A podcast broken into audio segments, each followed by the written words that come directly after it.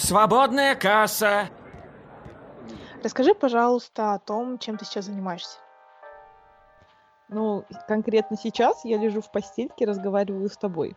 А если говорить вообще по жизни, то я работаю в школе учителем русского языка и литературы. Как ты к этому пришла? Как ты решила стать учителем? А, ну, это решение пришло ко мне совсем внезапно.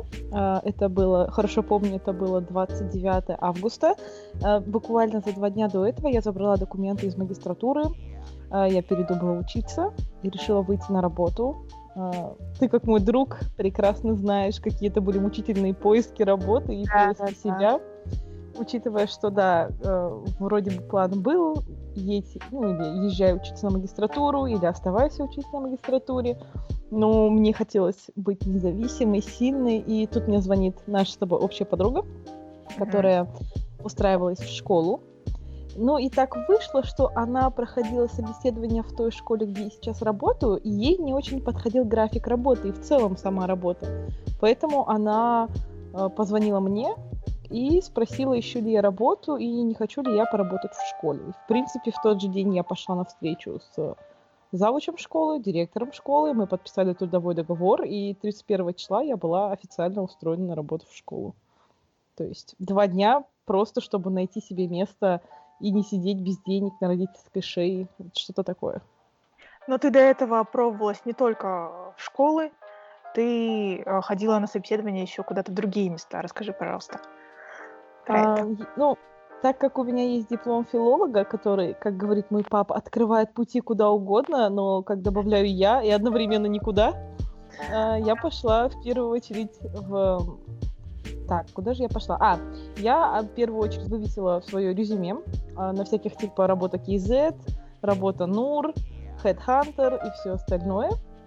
И так получилось, что на одну из моих как бы на одно из моих рез- резюме ответили, я уже забыла, как они сейчас называются, Кун... Нет, как же они называются? Какое-то издание, в общем.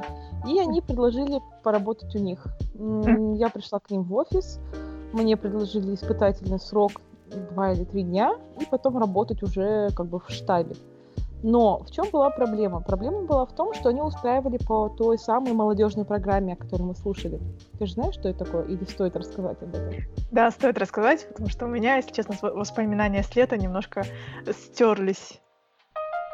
По-моему, в этом году Токаев ввел такое понятие, как молодежная программа, по-моему, так она называлась, когда ты приходишь в центр занятости населения, если я не ошибаюсь, и там ищешь работу, то есть тебя устраивают на работу. Некоторые предприятия, некоторые компании, офисы, ну, в общем, какие-то вот места а, могут принимать к себе молодых специалистов а, до двух лет, ну, то есть с момента выпуска два Мгм. года ты считаешься таким вот молодым специалистом, и ты можешь устроиться туда, кто, собственно, места для таких программ выделяет.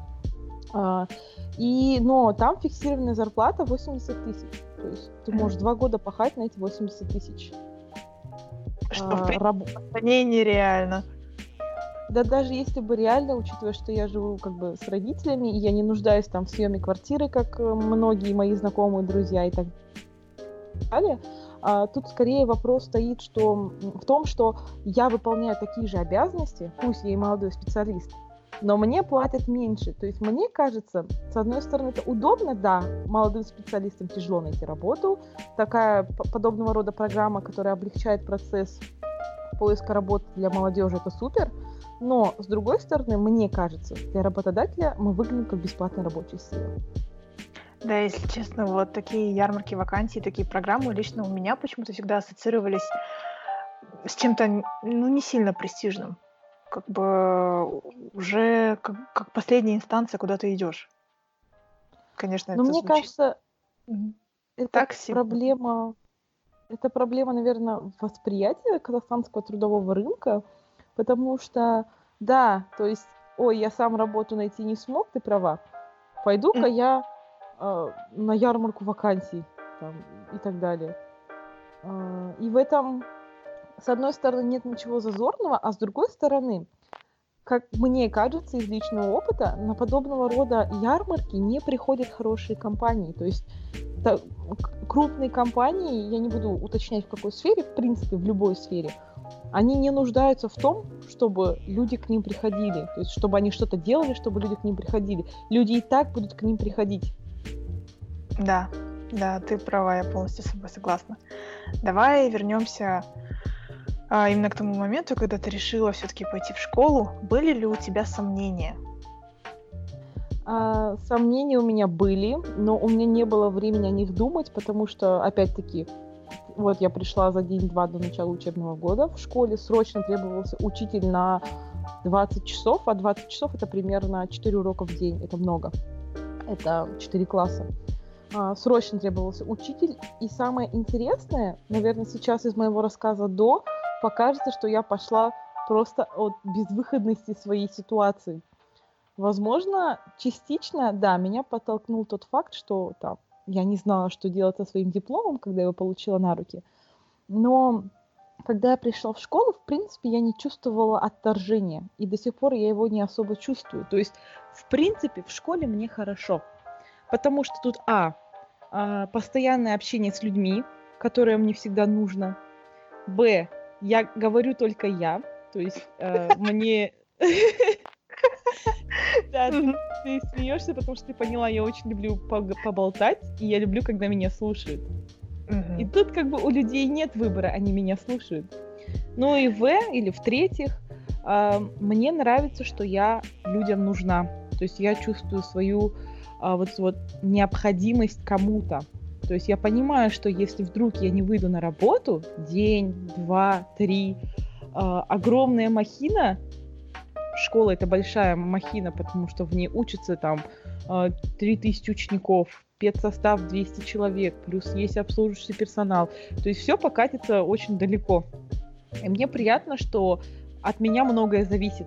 Вот это очень приятно, когда ты понимаешь, что от тебя зависят дети, коллеги и все остальное, родители детей. То есть я чувствую вот немножко, что мое такое чувство собственного достоинства, оно вот немножко удовлетворено. А ты не боялась, что ты, ну, допустим, не справишься? Да, вот у нас была практика после третьего курса, в школе, мы, в принципе, знаем, что это такое, но практика это одно дело. Там, в, если что-то не так, э, твой наставник тебе поможет, э, что-то подскажет, а тут ты уже реальный учитель. Не боялась облажаться? Нет, потому что первые три года, как я не знаю, говорила или нет, э, считается у, ну, в школе у учителей первые три года это начало карьеры. Ты считаешься молодым специалистом, и, грубо говоря, любой твой косяк — это косяк также твоего наставника и так далее. То есть не то, чтобы я собиралась там косячить и при этом выходить сухой из воды, мне не позволяет мое чувство ответственности.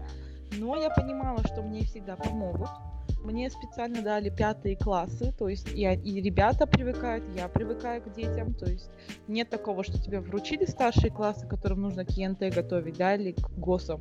А тут у меня как бы есть время разогнаться. Я понимаю, что там в шестом классе, когда они будут в следующем году, и я уже буду более сильным преподавателем, знать буду минусы, плюсы и все остальное. То есть я буду совершенствоваться вместе с детьми. Поэтому мне не было страшно облажаться, э, так как я была уверена как-то в своих силах, в своих знаниях и так далее. Вот. Когда ты шла в школу, у тебя были какие-то ожидания? А, ну, наверное, да, были и хорошие ожидания, были и плохие ожидания. Скажу, что хорошие ожидания, в принципе, полностью собой, как бы, я получила то, что я ожидала в хорошем смысле этого слова. А, коллектив оказался лучше, чем я думала. То есть, честно, я думала, я попаду в какой-нибудь, ну, как показывают в фильмах и сериалах, Э, в какой-нибудь дурацкий коллектив, где все друг друга ненавидят, там подставляют, я не знаю, строят какие-то интриги, плетут всякие заговоры. Но такого не оказалось. То есть оказался очень милый, хороший коллектив, который я очень люблю. А, дети, возможно, оказались более живыми, чем в моих как-то вот представлениях. То есть у меня они все равно были... Ты представляешь себя учителем перед огромным классом, и все равно класс выглядит просто какой-то серой массой. А когда ты уже работаешь с детьми очень долго, ты понимаешь, что очень тяжело удержать массу индивидуальностей на себе. Mm-hmm. То есть очень сложно держать, фокусировать внимание детей на себе, там, когда в классе 27 человек. И, конечно, я ожидала меньшей зарплаты. будем честны, летом, когда мы с тобой переписывались, э, переписывались с девочками, никто не знал, сколько буду я получать до там какого 29 сентября, когда первую зарплату дали. Mm. Ну да, нас во время учебы все время пугали этими 50 тысячами тенге, которые обычно получают молодые преподаватели, но э, по факту, я, конечно, Оказалось, не дусь, несколько больше. Тебя, да, чтобы тебя просить точную сумму на, назвать, но больше, да. Нам, намного больше, то есть, э, но это все-таки не стереотип. Учителя стали получать много не так давно. Uh, у меня есть коллеги, друг, uh, подруга, которые работают в школе там с 2018-2017 года. То есть они всего на год, на два старше меня. Uh, но они, когда устраивались в школу, получали меньше. То есть они получали те самые 60-70 тысяч в месяц. То есть учителя получают, я не могу сказать, что много, но больше, чем мы ожидали не так давно, год-два последний, не больше. Да, вот, кстати, ты говоришь, э, вот твои коллеги начали работать в 17-18 году. Вот я как наблюдаю за вами, за друзьями, которые у меня работают в школе, и реально замечаю, что сейчас преподавательский состав омолодился. Вот когда мы учились, насколько я помню, у нас в основном все преподаватели были, ну, прям в возрасте. А сейчас я смотрю в школах много молодых преподавателей. Как думаешь, почему? Именно из-за... Ну, тут всего две причины. А, первое — это отработка. То есть у нас есть mm-hmm. люди, которые реально отрабатывают свой диплом а, три года. А, и вторая причина, я не могу сказать, что в учителя прям стоит идти ради денег, потому что, в принципе, ту энергию, внутреннюю вот эту вот душевную, наверное, энергию, ты тратишь много больше, чем ты зарабатываешь финансово. По крайней мере, наверное, в первые годы точно. То есть я не умею абстрагироваться от проблем, там, прийти домой и забыть все, что было в школе. То есть я прихожу домой, и я еще загоняюсь часа два-три о том, что произошло с там, своими детьми на уроках. Э, и да, педсостав омолодился, и это очень здорово, потому что это ощущают дети. То есть, когда я понимаю, что многие дети любят меня просто за то, что я молодая. Не потому, что там я, возможно, хороший учитель, или не потому, что там я к ним по-настоящему добра, я могу быть очень строгой, очень злой, но дети все равно меня любят, и вся причина в том, что я молодая. И, в принципе, молодым специалистам стоит понимать, что у них есть вот такое вот преимущество, когда они приходят в школу перед взрослыми педагогами, а, как бы безусловная любовь детей ко всему тому, что ближе к ним. Конечно, они проявят больше симпатию к человеку, который старше их всего там на 8-10 лет, чем к педагогу, который уже замучился работать в школе и 20 лет кричит на детей от усталости. Ну, совершенно разные вещи. Назови три самые главные проблемы в школе для преподавателя. Ну, для всех преподавателей они разные. Назову, наверное, лично свои три причины. Первая причина — это ты... Ладно. Первая причина — это, наверное, все-таки родители. То есть я ставлю проблему с родителями на первое место для себя, а, потому что очень тяжело. Особенно вот мне, молодому специалисту, я пришла, мне дали там пятые, седьмые классы в руки. И все, mm-hmm. вот воспитывай их. Но у меня нет времени их воспитывать. У меня всего 40 минут урока, за который я должна провести урок, проверить задание, дать задание, проверить еще раз задание, дать домашку, проверить предыдущую домашку. И все это занимает много времени, мне некогда детей воспитывать. И, э, наверное, здесь будет время этой дурацкой истории, как я ссорюсь с родителями, потому что ты делаешь один раз замечание ребенку, что он не готов, второй, третий, ты понимаешь, что ребенок теряет интерес к предмету. С другой стороны, я под... с одной стороны, точнее, я понимаю, что я виновата в том, что ребенок не заинтересован. С другой стороны, я вижу, что там из 25 человек 22 человека заинтересованы в уроке, то есть я их внимание удерживаю. И вот эти вот три человека, знаешь, возникает мысль, да что им не хватает в моих уроках, чтобы сидеть и учиться? Неужели я так многого требую? И ты, конечно, так как дети маленькие, начинаешь стучаться родителям там, mm-hmm. через классного руководителя. Точнее, сначала ты пишешь замечание в дневник. Там, ребенок не работает на уроке, ребенок не готов. Потом это не, это не помогает. ты м, говоришь классному руководителю, мол, сообщите родителям, пожалуйста, что ребенок ничего делать не собирается и не хочет, и я не собираюсь с ним нянчиться. Классный руководитель доносит эту информацию до родителя. И тут есть два варианта событий. Или родитель проникается проблемой и старается ее решить, то есть, возможно, давит на ребенка как, как, каким-то своим рычагом давления. Или просто там говорит с ребенком один на один, объясняет, что не обязательно учиться на отлично, но было бы неплохо учиться на хорошо. Угу. И ребенок это понимает, приходит к тебе на урок готовый, вы с ним вроде как сглаживаете конфликты, и ребенок понимает необходимость, что да, лучше я буду учиться хорошо. И есть другой вариант развития событий, когда э, возникает возмущение, ваш учитель ничего не объясняет, ваш учитель плохой, то есть тебя называют плохим учителем, даже не видя тебя в глаза ни разу. И начинается конфликт с родителем. А, ребенок понимает, что родитель на его стороне, на стороне его безделья некоторого, и отказывается работать. То есть вот я говорю, родители это огромный стресс. Вот для меня это прям первая проблема школы.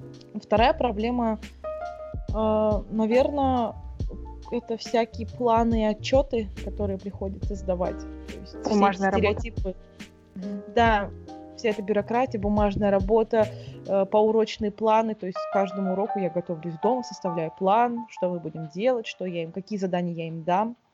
И это отнимает много времени, не сколько сама подготовка, сколько это бумажное оформление. То есть это должен быть шаблон определенный. Мне кажется, нет смысла.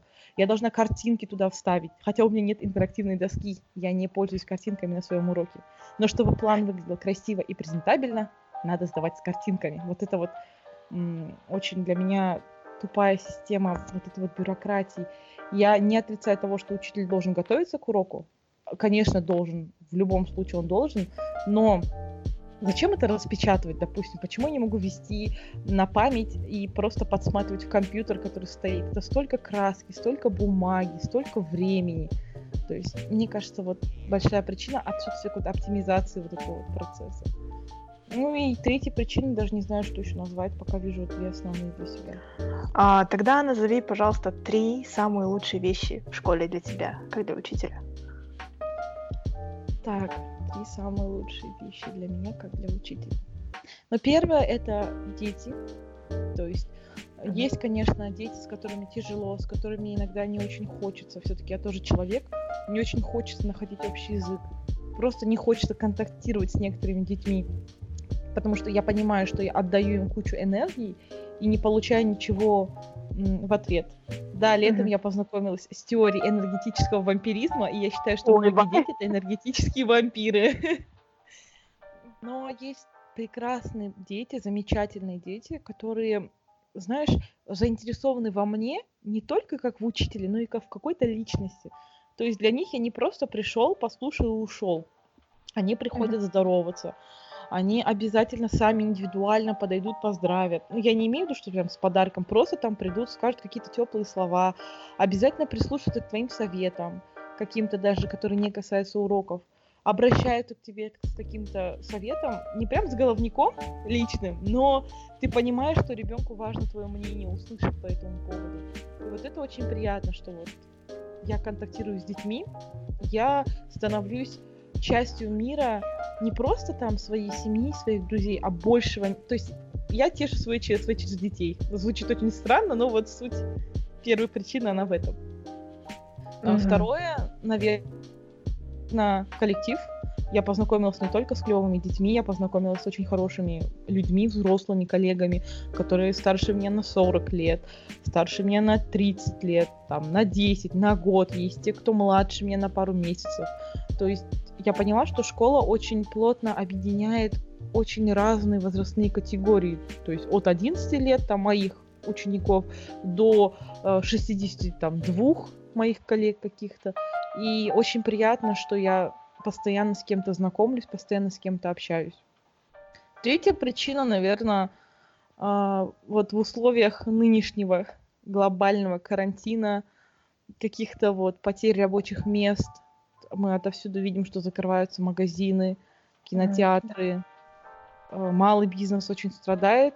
Плюсы работать в госучреждении в том, что плюс-минус зарплату я получать буду. Вот в чем, наверное, большой плюс. Какие-то социальные гарантии. Стабильность, да. да.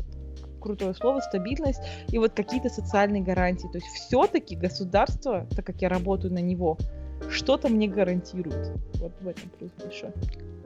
Раз мы пришли к теме карантина, какие вот перспективы? А, как дети будут учиться? Что вы сейчас, чем вы сейчас занимаетесь? Ну, если надо зафиксировать, что сейчас вечер 23 марта 2020 года, потому что к моменту, когда это появится в сети, возможно, что-то изменится. Но на данный этап да. карантин в Астане продлили до какого? До по-моему, до середины апреля, до 15 -го. Да, до 14 или до 15 апреля. Учебный год должен был начаться, точнее, четверть, начаться 6 апреля. Вот после объявления карантина и всего остального, 6 апреля дети должны были выйти в школу. Но так как через два дня после конца третьей четверти, то есть 20-21 марта объявили карантин, понятное дело, что дети с каникул не выйдут раньше, чем кончится карантин, так как mm. учреждения будут закрыты. И мы переходим к формату онлайн-образования. Честно, пока не знаю, что будет. То есть до начала четверти осталось меньше двух недель, я без понятия, что мы будем делать. Я знаю, что это будет проходить все, да, в онлайн-формате, через какие-то... У нас очень много образовательных платформ, о которых я не знала до последнего времени, где можно пользоваться образованием то есть вести уроки, скачивать какие, какую-то литературу. У нас есть прекрасный видеоконтент, о котором я не знала, если честно. И вот мы будем создавать подобного рода контент, чтобы дети потребляли его вот, дистанционно и учились. Другого выхода нет. Как блогеры от мира учителей, ютуберы от мира учителей. Да, вот были же всякие в прошлом году, я смотрела каких-то видеоблогеров, не помню точно кого именно, а, рекламировали репетитора по химии, который готовит к ЕГЭ по YouTube. Слышала, нет? Нет, честно.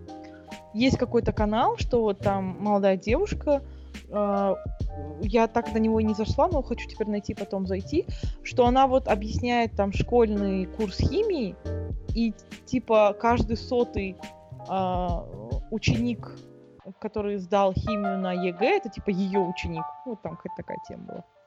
То есть мне кажется, это в принципе а. возможно. Вот по твоим ощущениям, насколько часто ты применяешь в своей работе знания, которые ты получила на филфаке? Ох, какой вопрос, однако. Наверное, процентов 15. Вот, к сожалению, или к счастью, я абсолютно не знаю, как к этому отнестись, но в своей практике, особенно по обновленной системе, если бы мы учились mm. еще по старой системе, я бы использовала процентов 30-35. По новой системе, по крайней мере, вот на нашем филфаке, на котором учились мы, э, нет той информации, которая сейчас мне необходима для преподавания. Причины две. Во-первых, это все-таки филологический факультет, а не, а не педфак. Mm-hmm. И вторая, э, мы все-таки учились в российском вузе, да. мы учились э, больше вот ну как бы в сторону такой советской системы образования, которая в России сейчас функционирует.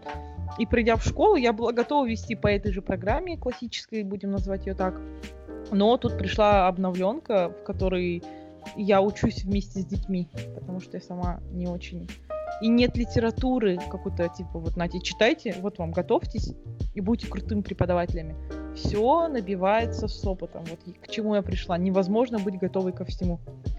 Все набивается с опытом. Когда ты вдруг понимаешь, что ты не успела объяснить две темы, а детям нужно писать контрольную, и ты понимаешь, что это лично твой косяк, и тебе нужно его исправлять, и ты всякими путями пытаешься или сдвинуть контрольную, или mm-hmm немножко исправить контрольную, убрать задание, которое ты не объяснила, перенести на следующую контрольную. То есть э, все это приходит с опытом. Я только к третьей четверти поняла, что не стоит проводить м, итоговые там работы в последнюю неделю, лучше, лучше провести их пораньше. То есть для меня это доперло только сейчас, чтобы потом в конце четверти не загибаться с проверкой, выставлением оценок, отчетов и всем остальным. Все набивается с опытом. Но если мы вернемся к филфаку, а, если сейчас хоть так чуть-чуть воскресить в наших головах список тем, которых мы проходили, А, ты вообще ожидала, когда на филфак поступала, что мы, например, будем изучать какой-нибудь старославянский язык вместе с древнегреческим? Ну, скажем так, не то чтобы я ожидала, я знала. Когда я пришла в сентябре, я уже была знакома с некоторыми выпускницами, а, со студентками старших курсов, с теми, кто уже в Москву уехал. И они мне очень много всего рассказали, то есть все, точнее, они мне рассказали. И я знала, что мы будем учить старославянский, что у нас будет кри- литературная критика 18-19 века, что у нас будет греческий с нашим прекрасным преподавателем, все еще люблю ее в душе очень сильно. Да, да, да. Угу. Аналогично. Я это все знала. То есть не то, чтобы я не ожидала, я знала, скажем так. И, в принципе, у тебя был интерес к этому? Ну, я осознала, что я очень люблю учиться. Выйдя на работу, я поняла, что я люблю учиться. И мне кажется, мне было бы все равно, где я бы училась. Но, в принципе, филфак э, был интересен для меня тем, что он не был для меня сложен. То есть, если бы это было что-то сложное для меня, математическое или, я не знаю, историческое, ну, то есть скучное, неинтересное и сложное, я бы не смогла учиться. Возможно, я бы отчислилась еще курсе на втором. Вот так как это было для меня лично легко, для меня это оставалось интересно. То есть я могла покорять эти вершины. А если мы вернемся сейчас к разговору об учебе вообще, ты говоришь, что тебе нравится учиться, но при этом ты сделала выбор в обратную сторону, ты сделала выбор в сторону работы и решила не учиться на магистратуре. Расскажи, пожалуйста, почему. А, скорее не то, чтобы я вообще не хочу учиться на магистратуре. Я не, хоч... не хотела учиться там, куда я поступила. Поступила я на продолжение преподавания русского языка. Mm-hmm. И сначала я... Почему я, собственно, поступила? Потому что все поступали. Массово люди стали поступать на магистратуру. Сколько да. человек из нашей группы поступило? Вот я сейчас пытаюсь посчитать, человек 7 или 8 точно. Это Больше. близкие мои подруги, как ты, это подруги чуть более дальнего круга, которые все поступили на магистратуру, mm. если я не ошибаюсь. И ты такой, блин, а что не так? А если я сейчас не поступлю? И что делать? Почему все поступают? Значит, там что-то есть такое? И я, не, я все до сих пор не понимаю, что бы там было такого. Но раз все поступают, я тоже хочу. И, собственно, на вышку, точнее, в вышку, документы я подавала, когда мы там с тобой в марте подавали, а, потому что все стали подавать документы в вышку. Вот серьезно, да, это был стадный инстинкт. Да, мы даже не рассматривали другие университеты. Вышку. Ребята поступают, почему бы и нет? Да, потому что когда мы с тобой начали подавать документы, уже кто-то из наших подруг поступил. Помнишь, информация да. была? И мы да, такие, да, блин, да. походу там реально шанс такой, типа, поступить, еще в Москве остаться. Почему нет? Ну, это было просто еще просто было попробовать поступить. Там не было ничего да. сложного. Собрал документы, загрузил на сайт, готово, как бы поступил, не поступил, тебе скажут там через 2-3 недели, месяц. Да, вот, не вот надо это. ездить ни на какие экзамены. Ну, вот это нас, в принципе, и привлекло. Ну и плюс это все равно была какая-то гонка. Типа, а вдруг получится, а вдруг выйдет? Почему нет? Ты не... А если ты поступишь, то ты вроде бы ничего такого не делал, а поступил. А если не поступишь, то ну ты же ничего такого не сделал, чтобы поступить. Ну как бы вот это было просто да. несложно. Ты вообще сейчас рассматриваешь э, какую-то учебу в перспективе? Да, пару недель назад я ну, в серьезной там своей степени уверенности хотела поступить в Назарбаевский университет. Ты прекрасно помнишь, как я была на это настроена. Ну сколько прошло? Вот две недели прошло, да? Мне уже как-то плевать стало, не хочу туда поступать. То есть я пока не знаю. Я очень эм, изменчивый такой человек. Я просто пока не знаю, а на что поступать. Я не хочу тратить два года просто чтобы учиться. Конечно, магистратура это круто. Ты имеешь как бы полную степень свою научную. Но я хочу отучиться именно там, Э, что будет мне полезнее, чем филфак. Вот как бы это ни звучало грустно, я хочу получить еще какой-то запасной э, план отучиться Мгм. на кого-то, прям, не знаю, на юриста хочу, на психолога. Ну, конечно, что-то гуманитарное, на математика, физика или химика я уже не поступлю. Но вот э, хоть на экономиста. Вот я не знаю, хочу. А вообще ты видишь себя учителем? Нет, Могла бы? я не вижу себя учителем там, типа, через 10 лет. Я не уверена. Мне кажется, мне не хватит ам, э, моего энергетического ресурса. Я уже чувствую, что я а, истощаюсь. Каждый раз, когда я начинаю повышать голос на детей, каждый раз, когда я чувствую раздражение, бывают такие вспышки, когда у тебя плохое настроение, там какие-то физиологические процессы вмешиваются в твой эмоциональный фон. И или просто голова сильно болит с утра, и ты понимаешь, что ты не имеешь права срываться на детей. И ты пытаешься не срываться, но любой их какой-то не тот звук начинает вот медленно капать тебе на нервы. И я понимаю, что с каждым разом этого становится все больше, и мне все сложнее и сложнее эмоционально после вот трудового дня, когда ты весь день там пыталась быть спокойной, не кричать на детей, не повышать голос, не нервничать. Все больше и больше времени приходится тратить на вот это вот восстановление. То есть я могу лежать просто в одежде на кровати и пытаться прийти в себя, чтобы просто перестала болеть голова и там, не знаю, перестала тошнить, чтобы отвлечься от рабочего дня. Э, Там 27 твоих личных проблем, у меня есть свой класс, а там у каждого какие-то свои проблемы, которые нужно решать. И я хочу быть хорошим учителем, который решит эти проблемы, не оставит детей там э, без э, поддержки, без помощи. И все это давит все больше и больше. Я понимаю, что год, два, три я еще вывезу. Ну, так, чтобы быть хорошим учителем. Но четвертый, пятый год я не зарекаюсь, может, я найду какой-то способ а, медитации, открою для себя чакры свои, открою, не знаю, что-нибудь такое. Я это вообще не отрицаю, это может произойти. Но пока что я нет, не вижу себя учителем через 10 лет. Там, даже через 5 лет я уже не вижу себя. А тебе не кажется, что вот эта работа учителя а, какое-то развлечение или какой-то перевалочный пункт между тобой сегодняшнего дня и твоим каким-то настоящим предназначением? Так, а, не могу с этим согласиться и не могу этого отрицать. А, С одной стороны, мне стыдно, что там, если я через 2-3 года решу уйти и э, там оставить детей. С другой стороны, а вдруг я не уйду?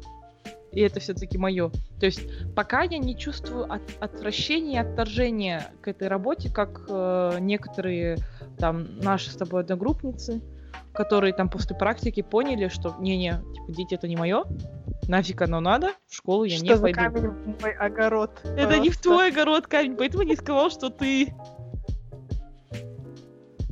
Я еще не так уж и поняла, мое это или нет. Я знаю, что некоторым учителям приходится поработать лет 10, чтобы все-таки да, согласиться внутренне. Да, это мое.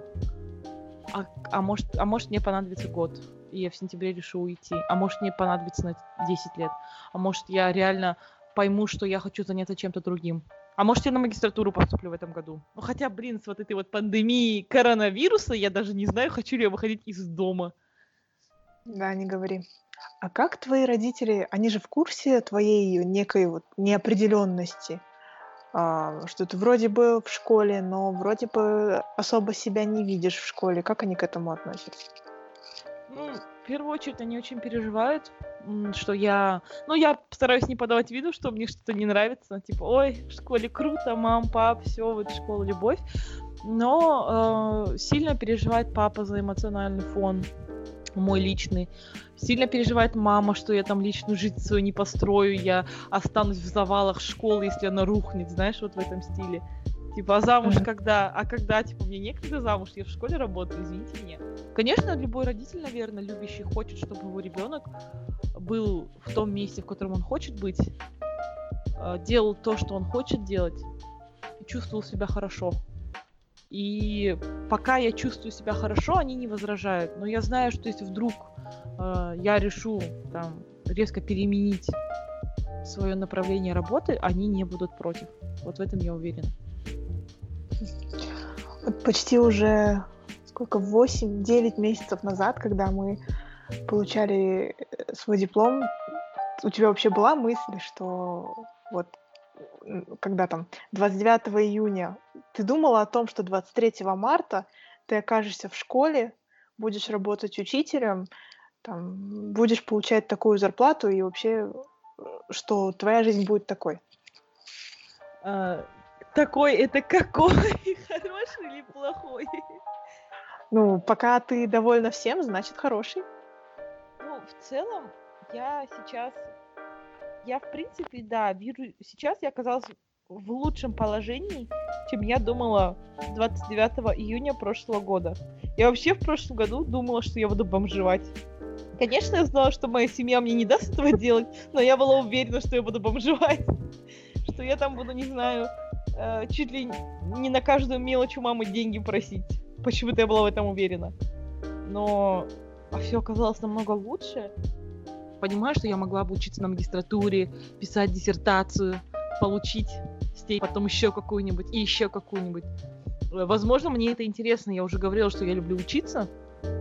И кого-то удовлетворяет, что вот, ой, вот диплом бакалавра я забрал, работать могу, там деньги зарабатывать могу. Все, спасибо, до свидания, университет. Я понимаю, что нет, я хочу еще. А, и вот а, этого не хватает, когда ты работаешь не только в школе, а в принципе, мне кажется, когда тяжело совмещать учебу и работу. А, а вообще, что ты почувствовала, когда взяла в руки диплом? Свой красный диплом? Что я почувствовала, когда получила диплом? Я mm-hmm. почувствовала облегчение. Типа, неужели то, ради чего я пахала 4 года, страдала сквозь слезы, под кровь и так далее, я получила. Вот он в моих руках. К тому же я не ожидала, до последнего не ожидала, что у меня все-таки будет красный диплом. И я реально до последнего не знала, будет он красный или нет, пока меня не отсадили вместе с другими нашими однокурсниками с красными дипломами, потому что нас награждали немножко отдельно. И тогда я уже поняла, а, точно красный, все, вот, да. И было приятно, да, медальку еще дали прикольную такую. За, за отличную учебу, что-то такое. В итоге я показала ее один раз родственникам, пару раз э, подержала в руках, и теперь она там пылится у меня на полке. Получилось инше. Получилось инше, да, денежку собрала, диплом один раз отксерила, нотариально заверила, сдала его на работу, все. Диплом МГУ, он, в принципе, огромный. У меня все удивляются, когда я начинаю копии искать или оригиналы, когда видят, типа, у вас так много страниц, такая, а что, есть дипломы, которые выглядят по-другому? Оказывается, что да. Да, у кого-то это просто корочка, в буквальном смысле просто корочка, без приложения. Вот, если бы ты могла что-то изменить, что бы это было? Нос. Я бы его уменьшила. А в своей жизни? Тоже а нос? А что, нос не жизнь? Я бы его уменьшила. Вот сто проц. Сейчас я об этом говорю. Завтра я ударюсь носом об что-нибудь, чтобы он еще больше опух. И бесил меня еще больше. Скриньте. Я, я даже не сомневаюсь, я просто не сомневаюсь. А, а... а если серьезно, угу. то, не знаю, возможно, в себе я бы изменила свою лень. Я сегодня встала в час дня, очухалась в пять. Дай, пожалуйста, какой-нибудь совет выпускникам. Не только филфака, но и вообще. Я ненавижу, когда мне дают советы, э, но я все равно дам совет другим наверное, это не сомневаться в своих каких-то способностях и умениях и не бояться. Потому что страх — это то, что беспокоит нас больше всего.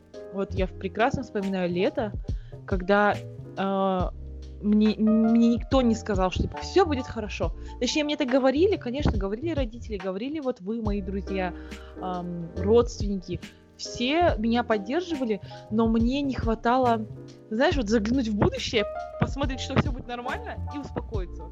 То есть все доходило вплоть до чуть ли не панических атак, что я там не найду себя в жизни и так далее. Какой бы совет я дала выпускникам? Ну, наверное, не сомневаться в своих силах, потому что чем больше сомнения, чем больше страха, тем меньше мы хотим что-то делать. А, летом прекрасно помню, и ты прекрасно помнишь, в какой панике я находилась, когда не знала, а что я буду делать, а как я буду зарабатывать деньги. Я не хочу висеть на шее у родителей, но при этом я не хочу заниматься ерундой там за э, условные 50 тысяч в месяц. Я хочу начать уже реализовываться, то есть мне нужен, нужен карьерный рост. но в то же время я не хочу работать там в госструктуре, а в то же время я хочу зарабатывать нормальные деньги, но в то же время я хочу, чтобы я много не работала, ну, типа полдня. Э, и все это было одним комом сомнений, неизвестности, какого-то страха перед будущим. А, и это все очень сильно тормозит очень поздно я отказалась там от магистратуры, я могла бы отказаться раньше, найти работу раньше, но я боялась. А вдруг я сейчас работу не найду, ну хоть поучусь на магистратуре кодик 2. А с другой стороны, зачем тратить время? То есть вот эти вот, вся эта неизвестность, она дико пугает, ее нужно уметь усмирить, уметь себя успокоить, иметь, очень важно, иметь э, сильный тыл, поддержку. То есть я очень сочувствую людям, детям, Э, выпускникам, у которых нет такого тыла. Если его нет, то вам необходимо его заиметь, чтобы был хотя бы один человек, который точно сможет сказать, что все будет хорошо. И вот мой совет это не бояться и иметь какой-то очень сильный тыл, очень сильную поддержку, и чтобы все это вместе давало надежду на хорошее будущее и на какой-то будущий успех. Спасибо тебе большое за прекрасный совет и за прекрасный разговор. Я тебе желаю только, чтобы ты шла вперед к своей цели и больше не боялась. А Вообще. ты мне масок за 56 тенге пожелать не хочешь? Приходи ко мне, я дам бесплатно.